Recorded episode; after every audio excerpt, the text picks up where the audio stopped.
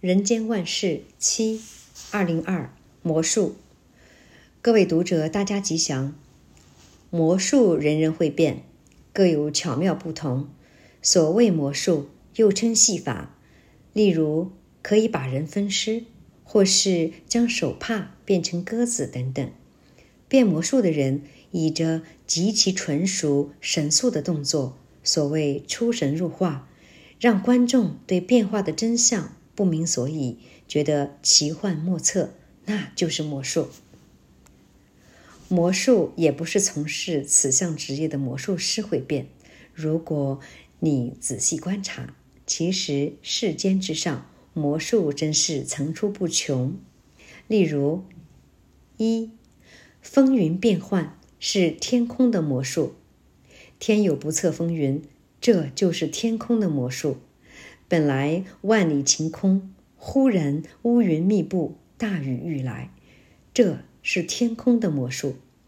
天上的繁星闪烁，天边的彩虹若隐若现，天空的云朵飞来飞去，你不觉得这些风云变幻简直就是像是在变魔术吗？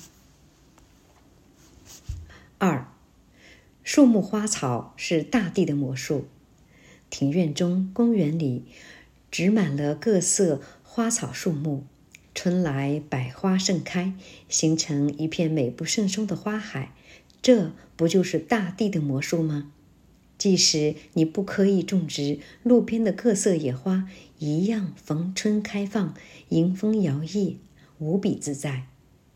甚至深山里悬崖峭壁的石缝间，一棵小小的松树孤寂而坚韧地生长着，让人忍不住为生命的韧性感歌颂赞叹，这不也是大地的魔术吗？三，高山冰河是自然的魔术。高山仰止，景行行止。地球上为什么会有那么耸立突出的高山？南北极的冰河为什么会常年结冰？这不就是大自然的魔术吗？大自然里，高山深海里蕴藏着各种能源、矿产，甚至大地之上各种风光景致之奇之秀，如桂林的山水、昆明的石林、黄山张家界等奇妙风光，这不都是大自然的魔术吗？四，贫富贵贱是人生的魔术。每个人出生到世间上来，一样的身体，一样有五官、四肢，但是各自的命运遭遇不同。富有的人可以富甲天下，贫穷的人日食三餐艰难。当然，也有的富人，如汉文帝的男宠男宠郑通，本来拥有一座铜山，并可私人铸钱，但是富国敌国的他，最终竟是饿死以终。反之，有的贫家少女一夕之间成为皇后，贵为一国之母，荣华富贵享受不完。可见，贫富并没有定型，一切都是个人的造化，都是人生的魔术。五，喜怒哀乐是心理的魔术。人都有一个身体，身体一经接触外境，就会有喜怒哀乐等情绪变化。本来欢天喜地的和人谈天说笑，忽然对方一句话让自己不高兴，立刻怒从中来。本来为了一个人伤心欲绝，忽然一件喜事传来，立刻破涕为笑，这不就是情绪的魔术吗？有人说，有的人的喜怒哀乐没有定律，就像魔术变化各有不同。魔术的变化靠手眼明快，喜怒哀乐的情绪变化境由心生。心是魔术的主人，心变，当然就有种种变化了。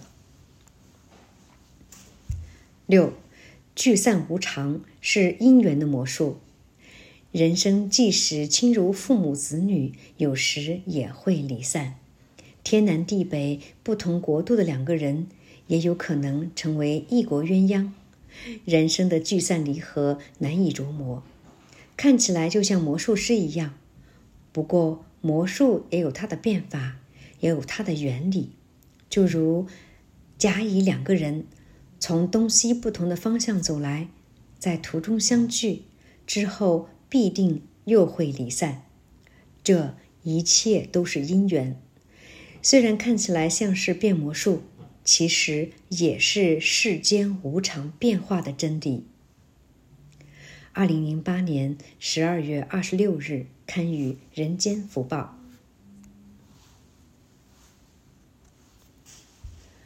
二零五漫谈黄昏。各位读者，大家吉祥。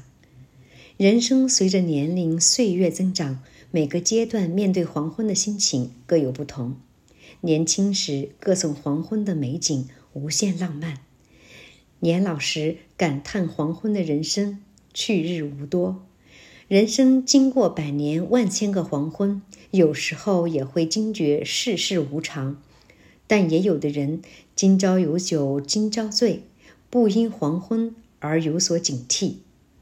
不过世间万事只要冠上黄昏一词，多少都带有一点感伤落寞的味道。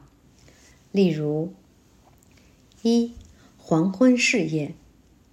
有一个时期塑胶业十分兴旺，大家一窝蜂的生产诸如塑胶碗盆、塑胶脸盆、塑胶桌椅、塑胶地板、塑胶袋子、塑胶容器、塑胶玩具等等。但是等到塑胶造成污染，社会大家推伐塑胶之害时，再也没有人想要开设塑胶工厂来赚钱，因为这已经成为黄昏事业了。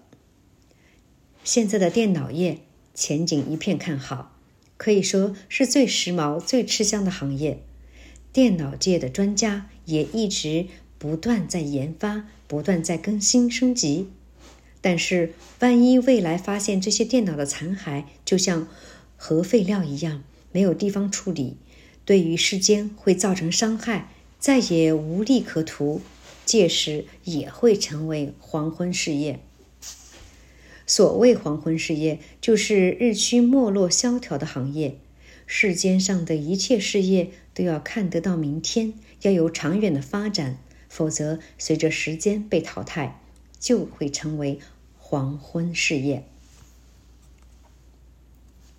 二、黄昏市场。现在的商业经营为了争取顾客，方式不断在求新，例如二十四小时营业的商店、加油站，以及星期天的跳蚤市场、二手货市场、市夜市等等，甚至顺应一些上班族每天一早要上班，来不及上市场买菜，只有等傍晚下班回家顺道才买，因此黄昏市场乃应运而生。黄昏市场顾名思义，就是黄昏时分才上市，而且一到夜晚就收摊。因为营业时间有限，业者即使有心想要延长时间，希望多赚一些外快，无奈时间一到，人潮散去，不打烊又能奈何。三、黄昏之恋。黄昏虽美，只是时间不多。现在社会上有很多老年的男女，他们也把握人生最后的时光，谱一曲黄昏之恋。人老了更需要老伴，如果彼此性情合得来，生活上能互相照顾，只要不妨碍别人的家庭，谱一曲黄昏之恋未曾不可。只是现在的社会，有些夫妻男女双方年龄悬殊太多，一个是旭日东升，一个是夕阳西下，这种姻缘不能平衡，从此纵使黄昏之恋也是难以天长地久。因此虽然我们但愿天下有情人终成眷属，但是天下的有缘人对于黄昏前后的布局也不能不留心。四、黄昏心境。人生不管你的过去多么辉煌，往事再怎么灿烂，但是岁月不待人，到了黄昏的年龄，白头宫女话当年，总是黄昏的心境，不是很好受。黄昏的心境，有的人惋惜过去，追悔当初，尤其回想荒唐的少年往事，不禁忏悔懊恼。不过回忆往事，尽管有一些感伤，重要的是在黄昏之龄要能人老心不老，心中不必为往事感伤。有儿孙的人可以在儿孙孝顺下颐养天年，没有儿孙的人可以参加一些老人集会，大家共话当年，日子还是可以过得很快乐。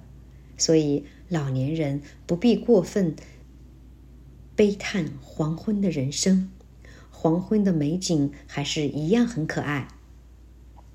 二零零八年四月二十五日，刊于《人间福报》。